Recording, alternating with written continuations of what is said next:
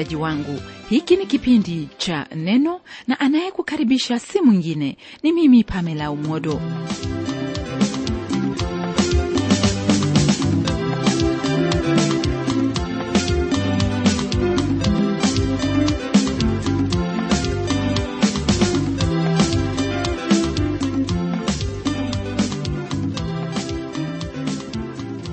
Rafiki msikilizaji tumaini langu ni kwamba u katika hali ya kumtukuza mungu kwa ajili ya makuna mema ambayo amekutenda.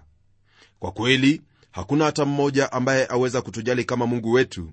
Ndiposa ametupa siku hii ya leo ambayo ameijaza wema wake fadhili na faraja. Karibu kwenye mafundisho yetu ili tuone na kufahamu zaidi kuhusu biblia. Kwenye kipindi kilichopita lile ambalo tulishughulika nalo ni habari za unabii ambao umetimia nasi kwa njia zote tuliona kwamba ni mengi ambayo yametimia na sasa ni historia. Zaidi pia tuliona ubashiri kumuhusu yesu kristo ambaye kutokana na hayo hakuna lingine la kusema ila kwamba biblia ni neno la mungu na yesu kristo ndiye aliyesema kuwa ni. Kwa msingi wa hayo ni wazi kuwa lolote ambalo halijatimia kama vile mungu amenena kwenye neno lake ni lazima kwa wakati uliomtimilifu kutimia. Maana ni mkuu huyo alitekelezaye neno lake. Akinena na mtumishi wake nabii isaya alisema kwamba neno lake linapotoka kinywani mwake haliwezi kumrudia bure bali litatimiza mapenzi yake na kufanikiwa katika mambo yale alilolituma kwayo. Hayo ni yale ambayo tuyapata kwenye kitabu cha nabii isaya sura ya 55 aya ya 8 hadi 11 ambayo yasema hivi. Maana mawazo yangu si mawazo yenu wala njia zenu si njia zangu asema bwana kwa maana kama vile mbingu zilivyo juu sana kuliko nchi kadhalika njia zangu zi juu sana kuliko njia zenu na mawazo yangu kuliko mawazo yenu. Maana kama vile mvua ishukavyo na theluji kutoka mbinguni wala hairudi huko bali huinywesha ardhi na kuizalisha na kuichipuza ikampa mtu apandaye mbegu na mtu alaye chakula. Ndivyo litakavyokuwa neno langu litokalo katika kinywa changu halitanirudia bure bali litatimiza mapenzi yangu nalo litafanikiwa katika mambo yale niliyolituma. Kwa hayo ambayo tuyasoma ndugu msikilizaji ni kwa ufahamu wetu kwamba lolote ambalo mungu amelinena kwenye neno lake hilo ni lazima litafanikiwa kwa vyovyote vile. Ni mengi zaidi ambayo yapo yanayohusu unabii na jinsi ambavyo umetimia ila wakati hauwezi kuturuhusu kuingia katika yote maana ni lazima kuendelea mbele. Kwa sababu hiyo leo hii nataka tuone kile ambacho kimefanyika katika maisha ya hao ambao wameliamini neno hili lililoko kwenye biblia neno la mungu.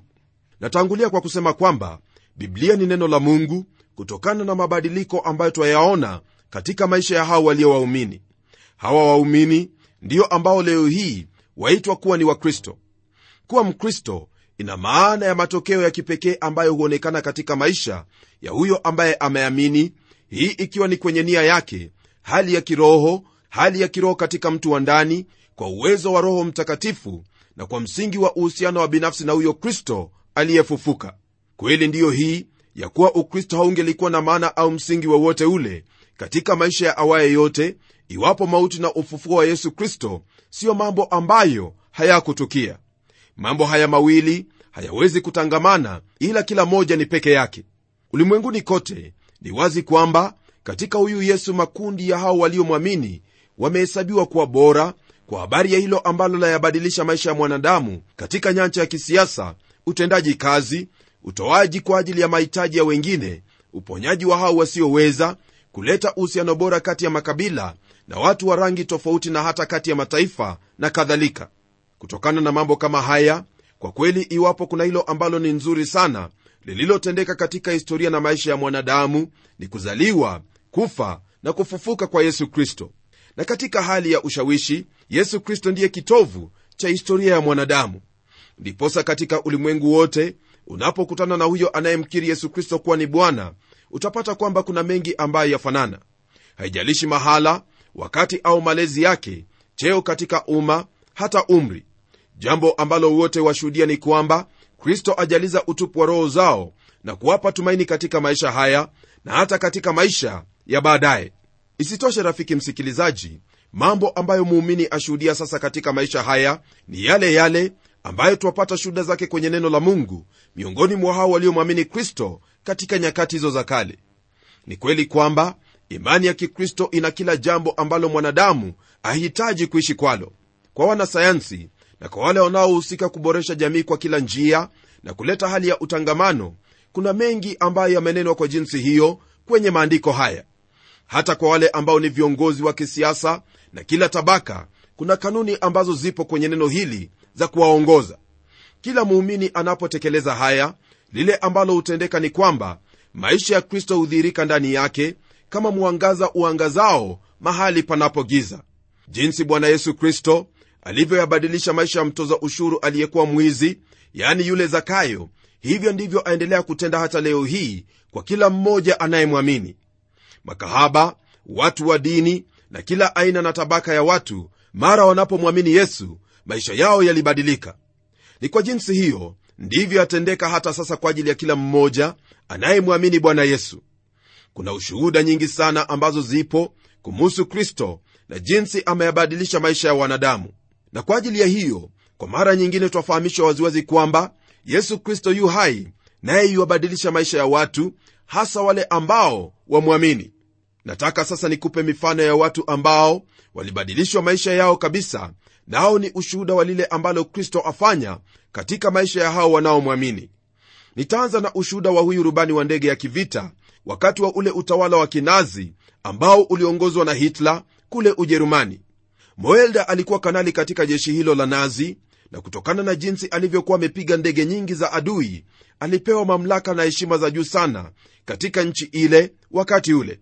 Siku moja alipokuwa katika vita aliponea chupuchupu. Alipofika kwenye uwanja wa ndege alitoka kwenye ile ndege kwa upole sana huku mikono yake ikiterema pamoja na mwili wake wote. Mwelda alikuwa ametazama mauti uso kwa uso na kubadilika katika nia wakati huo ambapo hali ilikuwa mbaya sana bila ya kutarajia alijipata akimwomba mungu.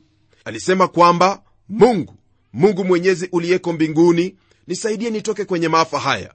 Ni wewe tu ndiwe waweza kuokoa ni wewe tu wala hakuna mwingine. Maneno hayo alipoyanena neno hilo mungu tu ndiye aweza kuokoa yalifanya itikio kwenye sehemu yake ya kuendeshea ile ndege basi akiwa ameketi peke yake kwenye makazi yake kambini alifahamu wazi kuwa hakuna lolote ambalo lingemhifadhi siyo hitler au imani aliyokuwa nayo ya kinazi. Mara moja mawazo yake yalikimbia na kuruka hadi kijijini alikozaliwa naye akawakumbuka wazazi wake waliokuwa waumini. Pia alikumbuka mchungaji wake. Pamoja na hilo habari ambazo ziliruka kwenye kichwa chake au mawazo aliyoyapata wakati ule ni kuhusu habari za kristo aliyekufa kwa ajili ya ukombozi wa mwanadamu na upendo wake unaowakomboa walio kama yeye. Ilikuwa dhahiri kwamba hangeliweza kuepuka kwa vyovyote vile kutokana na mashambulizi dhidi ya ndege yake asingaliitia jina la mungu mwenyezi. Uoga uliomkumba wakati huo ulimsukuma hata kuwa na imani katika mungu. Imani aliyoipata katika bwana yesu kristo kwa kukumbuka neno hili ambalo alikuwa amelisikia katika siku za malezi yake ilifanya kuwashuhudia wenzake katika kambi. Ushuhuda wake ulipokewa na baadhi ya rafiki zake ila wakuu wake hawakutaka kusikia jambo kama hilo na hivyo kwa njia ya kiajabu ajabu alikufa katika ajali barabarani. Mtu huyu alikufa kwa ajili ya imani yake katika kristo. Hili ni sambamba na hayo ambayo yaliwapata mitume. Mbeleni walikuwa ni watu wenye uoga baada ya yesu kusulubiwa hata wakajifungia ndani ya chumba kwa uoga na hofu kwa sababu ya wayahudi. Lakini baada ya kumwona huyo kristo aliyefufuka na kujazwa nguvu za roho mtakatifu walipata ujasiri na kuhubiri habari zake kristo hapo yerusalemu. Haya ni yale ambayo tuyapata kwenye kitabu cha injili ya yohana mtakatifu sura ya 20 tunaposoma kwenye aya ya 19 na hiyo ya 20 neno la mungu lasema hivi ikawa jioni siku ile ya kwanza ya juma pale walipokuwapo wanafunzi milango imefungwa kwa hofu ya wayahudi. Akaja yesu akasimama katikati akawaambia amani iwe kwenu. Naye akiisha kusema hayo akawaonyesha mikono yake na ubavu wake. Basi wale wanafunzi wakafurahi walipomwona bwana. Tunapogeukia kitabu cha matendo ya mitume sura yake ya pili twaona kwamba kwenye aya hiyo ya 14 baada ya wanafunzi kujazwa na roho wa mungu walipokea nguvu ya kushuhudia bwana yesu kristo.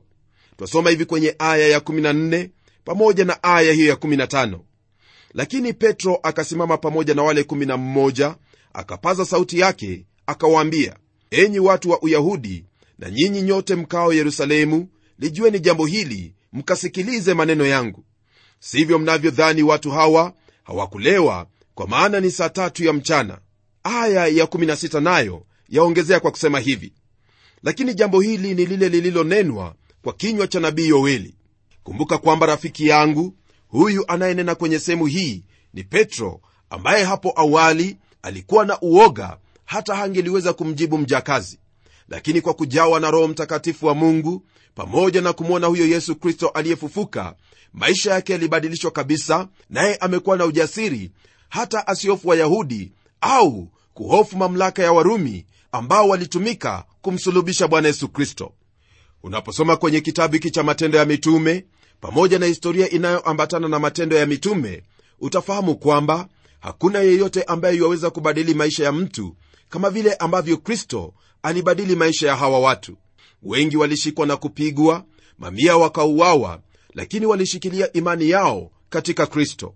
Sauli ambaye alidhulumu kanisa la kristo au waumini alipokutana na yesu kristo hakuwa na lingine ila kumfuata na kama alivyowadhulumu waumini yeye pia aliteswa kwa ajili ya jina hilo. Mwishowe aliuawa kwa sababu ya imani yake. Je rafiki yangu kuna uwezekano wa mtu kuyashikilia maneno ya mtu aliyekufa hata mwisho auawe? Naam kuna uwezekano tena sana. Ila sidhani kwamba ni busara hata kidogo kufanya hivyo. Kwa hivyo kwa mtu kama sauli ambaye ni mwalimu wa sheria kuyaacha mambo hayo kisha kuhubiri injili ya yesu kristo ni lazima kuwepo na jambo ambalo lilitendeka maishani mwake. Hakika neno hili la mungu labadilisha maisha ya kila mmoja anayeamini. Kijana mmoja kwa jina liyo akanjelo akiwa na umri wa miaka 11 alimwibia mama mmoja kibeti chake kwenye soko. Tukio hilo la kwanza ilikuwa mwanzo wa liyo kuwa mwizi. Miaka mitano ilifuatia ya wizi katika maisha yake. Hadi aliposhikwa akiwa na umri wa miaka 16 baada ya kufunguliwa hakuwa amebadilika bali aliendelea na wizi akashikwa huku akiyatumia madawa ya kulevya. Ndugu msikilizaji hakuna sehemu yoyote ambapo ulimwenguni watu waweza kubadilishwa isipokuwa kwa bwana yesu kristo. Jambo hili nalinena kwa kuwa yeyote ambaye amefungwa kwenye jela au akaadhibiwa kwa sababu ya kosa fulani mara nyingi hupata kwamba huyarudia makosa yale lakini ukweli wa mambo ni huu ya kwamba mara mtu huyo anapomwamini bwana yesu kristo maisha yake hubadilika kabisa naye hufanyika kuwa kiumbe kipya na ya kale huwa yamepita tazama mambo yote huwa ni mapya. Jambo hili ambalo nakuambia ndugu yangu ni jambo ambalo limetendeka katika maisha ya wapendwa wengi na pia una ushuhuda wayo. Huyu liyo akanjelo kwenye mwaka wa 1955 alipokuwa kwenye kifungo aliona maandishi yamekwaruzwa kwenye ukuta wa chumba chake. Nayo na yalisema hivi unapofikia mwisho wa safari yako na shida hii yaendelea kusumbua mawazo yako na yaonekana kwamba hakuna njia nyingine ya kukwepa ila kuomboleza mgeukie yesu. Ni yeye ndiye wafaa kumtafuta na kumpata. Baada ya kusoma maneno hayo alianza kuwaza na kuyafikiria sana. Alipowaza kuhusu safari ya maisha yake aliona kuwa hakuna lolote la maana ambalo amefanya ila aibu na kuwadhulumu watu kwa matendo yake ya wizi. Isitoshe maisha yake ya usoni yalikuwa hayana matumaini hata kidogo. Alipiga magoti yake na kumwomba kristo amsaidie ili aanze maisha mapya. Na kwa mara ya kwanza alihisi hali hiyo ya upweke na kukata tamaa imetoweka na kumtoka kabisa. Alipofunguliwa kutoka kwenye jela katika mwaka wa 1958 alifanya bidii ya kusoma akapata cheti cha shule ya upili baadaye akajiunga na chuo cha biblia na kuhitimu. Katika miaka yake iliyosalia alitumia muda wake kulihubiri neno la kristo katika jela na pia kwenye mikutano ya vijana. Ndugu yangu hakuna lolote ambalo laweza kumbadilisha mtu isipokuwa hilo ambalo lina mungu ndani yake. Ni kweli kwamba katika kila nchi kuna jela kama vile twafahamu vyema licha ya kuwa wahalifu hufungiwa mle wanapotoka humo hawawi wamebadilishwa hata kidogo na zaidi wao huwa wabaya mno kuliko vile walivyoingia mle ndani. Yale ambayo jela haiwezi kufanya yesu kristo afanya hayo bila shida yoyote kwa kuwa yesu kristo anapoingia katika maisha ya mtu ni lazima kutakuwepo na mabadiliko maana yeye ndiye mungu ambaye hubadilisha kila jambo ambalo limewashinda wanadamu. Kwa hivyo iwapo wataka maisha yako yabadilishwe ni lazima kumgeukia bwana yesu kristo na kumwamini huyo ambaye alitolewa kwa ajili yako ili kwamba upokee uzima wa milele na pia mabadiliko katika maisha yako. Wakati wowote wa ule unapomuuliza muumini kuhusu maisha yake ya hapo awali atakwambia jinsi ambavyo kristo ameyabadili maisha yake na kuyafanya kuwa mapya. Hiyo ni katika nia katika biashara katika matendo na zaidi ya yote analo tumaini hilo la uzima wa milele tumaini ambalo halipatikani kwenye sehemu nyingine yoyote ile. Haya ambayo nakwambia rafiki yangu siyo mambo ya kubahatisha bali ni mambo ambayo yana uhakika katika moyo wa huyo muumini. Ndiposa hofu ya mauti haipo tena katika maisha ya kila aliyemuumini katika kristo na wala hofu ya kuhukumiwa baadaye haipo maana katika yesu kristo amefanyika haki bure kwa imani katika kazi aliyoitenda pale msalabani. Neno la mungu kwenye kitabu cha warumi sura ya 8 kwanzia aya ya kwanza hadi tatu latufahamisha hilo ambalo ndugu msikilizaji latendeka katika maisha ya kila aliyemuumini katika bwana yesu kristo. Nalo neno lasema hivi sasa basi hakuna hukumu ya adhabu juu yao walio katika kristo yesu. Kwa sababu sheria ya roho wa uzima ule ulio katika kristo yesu imeniacha huru mbali na sheria ya dhambi na mauti maana yale yasiyowezekana kwa sheria kwa vile ilivyokuwa dhaifu kwa sababu ya mwili mungu kwa kumtuma mwanawe mwenyewe katika mfano wa mwili ulio wa dhambi na kwa sababu ya dhambi alihukumu dhambi katika mwili. Nayo aya ya nne yaongezea jambo hili ambalo ni muhimu kwako kufahamu. Hebu sikia. Ili maagizo ya torati yatimizwe ndani yetu sisi tusiyoenenda kwa kufuata mambo ya mwili bali mambo ya roho. Rafiki yangu hayo ndiyo ambayo hutendeka katika maisha ya kila mmoja ambaye amemwamini bwana yesu kristo. Ndiposa mara nyingi rafiki msikilizaji utaona kwamba katika historia pamoja na nchi nyingine leo hii wale ambao hushikwa na kutakiwa kukana imani ya kikristo kama vile ilivyokuwa kwa hao wa kitambo ndivyo imekuwa kwao pia. Yani wanahesabu mateso yote na hata ikiwa ni mauti kuwa ni njia ambayo ni lazima wao kupitia kwa ajili ya jina hilo kuu jina ambalo limewapa uzima jina la yesu kristo. Kuna shuhuda nyingi ambazo ningelipenda kukupa siku hii ya leo lakini najua kwamba sehemu hiyo ulioko wapo watu ambao ulijua tangu siku za nyuma kwamba maisha yao yalikuwa maovu na ya kuchukiza. Bali walipomwamini bwana yesu kristo maisha yao yalibadilika kabisa na hata sasa waona utofauti uliopo maishani mwao. Rafiki yangu hiyo ni kazi ya neno la mungu ambalo wameliamini yani hilo lililomo katika biblia jibu la maisha yako si katika dini yako wala siyo katika matendo yako bali lipo katika kristo yesu mwana wa mungu ambaye habari zake wazipata tokea mwanzo wa biblia hadi mwisho wake yani kwenye kile kitabu cha ufunuo. Lingine ambalo lipo linalotufahamisha kwamba biblia ni neno la mungu ni hili. Yale ambayo yameandikwa katika maandiko yatimia kwa mikono ya waumini. Nilikutana na ndugu mmoja kutoka mashariki ya kati huyu alishuhudia na kusema kwamba siku moja baada ya kuhubiri alitembea mwendo mfupi ili apate kula chakula cha jioni. Njiani aliwakuta watu wamefanya mviringo. Akamwagiza mwelekezi wake aulize ni kitu gani ambacho watu wale wanafanya kwenye barabara. Naye alipowauliza walimwambia kwamba ndugu yao amefariki hapo kwa hivyo ni lazima kusubiri hadi polisi waje na kuutoa mwili ule ili kufanya uchunguzi kuhusu kifo chake basi ndugu huyo aliwatakia faraja za mungu na kuendelea na safari yake. Lakini alipokuwa akitembea mara moja mungu alimwambia arudi hapo ili apate kumwombea huyo mfu. Alisitasita ila baadaye alifikia mahali pale na kuomba kimoyomoyo. Aliwaacha pale na akarudi chumbani. Baada ya kumaliza shughuli zake kwenye chumba hicho walirudi tena na kuwapata watu wale wameketi hapo.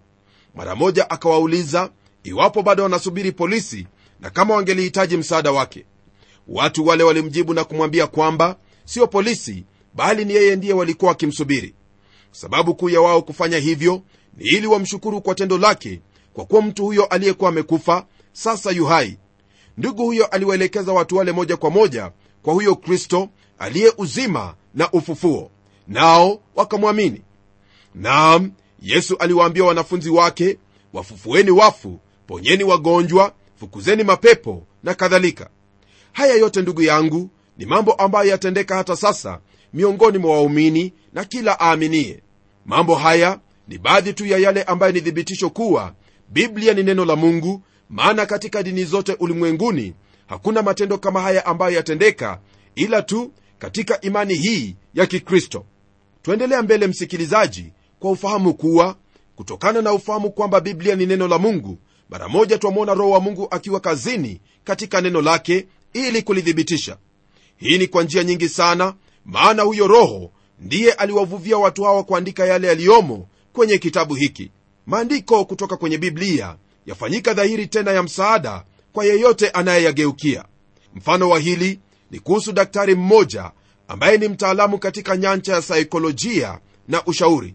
Huyu alisema kwamba mara anapowapata wateja lile ambalo hufanya ni kusikiliza shida zao na baada ya hapo huwapatia ushauri unaotoka kwenye biblia akitumia maneno yake kristo miongoni mwa maandiko mengine. Matokeo huwa ni uponyaji sawa na vile neno la mungu lasema kwamba alituma neno lake nalo likawaponya wote. Biblia ambayo ni neno la mungu labadilisha maisha ya wanadamu laleta baraka na tumaini katika maisha ya kila aaminie. Neno hili ni la kutegemewa katika maisha haya na kwa yote tusiyoyajua kama vile baada ya kufa ni biblia tu ndiyo yatupa hakikisho la uzima wa milele. Nayo na hii ni kwa msingi wa kufa na kufufuka kwa yesu kristo mwana wa mungu aliye hai. Rafiki yangu naona kwamba lile ambalo lipo kwa upande wako ni uamuzi wa kuliamini neno hili iwapo hujafanya hivyo. Na kama waliamini neno hili utafanya vyema kulishika na kusimama imara kwalo kwa kuwa mungu amenena nawe kupitia kwenye biblia uliyo nayo. Na tuombe. Mungu mfalme tena baba wetu tazama bwana neno lako ni taa ya miguu yetu na mwanga wa mapito yetu nasi twashukuru kwa neno hili. Tumejifunza mengi ambayo umeturuhusu kuyajua sasa nami naomba kwamba maishani mwetu utatusaidia kulizingatia neno hili maana ndilo uzima ushindi na ufanisi wetu. Naomba pia kwa ajili ya ndugu yangu msikilizaji kwamba katika yote ambayo aweza kutafakari msaidie na umwezeshe atafakari neno hili na kulitenda ili afanikiwe katika kila jambo na pia kuishi katika neema na baraka zako. Haya nimeyaomba katika jina la yesu kristo aliye bwana na mwokozi wetu. Amen. Rafiki msikilizaji tumaini langu ni kwamba kutokana na somo letu la leo umeongezewa hekima ya kimungu kuhusu neno lake yani biblia. Kwa hivyo endelea kulisoma neno hili nawe utakuwa ni mbarikiwa hasa kuwa na ushirika wa karibu sana na mungu kwa njia ya neno hili. Mungu akubariki sana unapoendelea kufanya hivyo. Na hadi tutakapokutana tena kwenye kipindi kijacho ili tuendelee kujifunza zaidi ni mimi mchungaji wako jofre wanjala munialo na neno litaendelea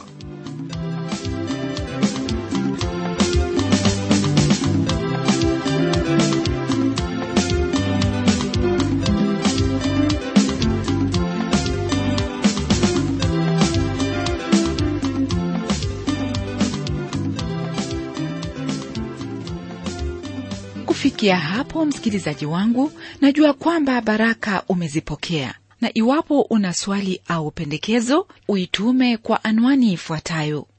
Transworld radio sanduku la posta ni 21514 nairobi kisha uandike code namba ambayo ni 00505 kenya. Nitarudia tena. Transworld radio sanduku la posta ni 21514 nairobi kisha uandike code namba ambayo ni 00505 kenya. Hebu tukutane tena kwenye kipindi kijacho kwa mibaraka zaidi. Ni mimi mtayarishi wa kipindi hiki pamela omodo nikikuaga kwa heri. Na neno litaendelea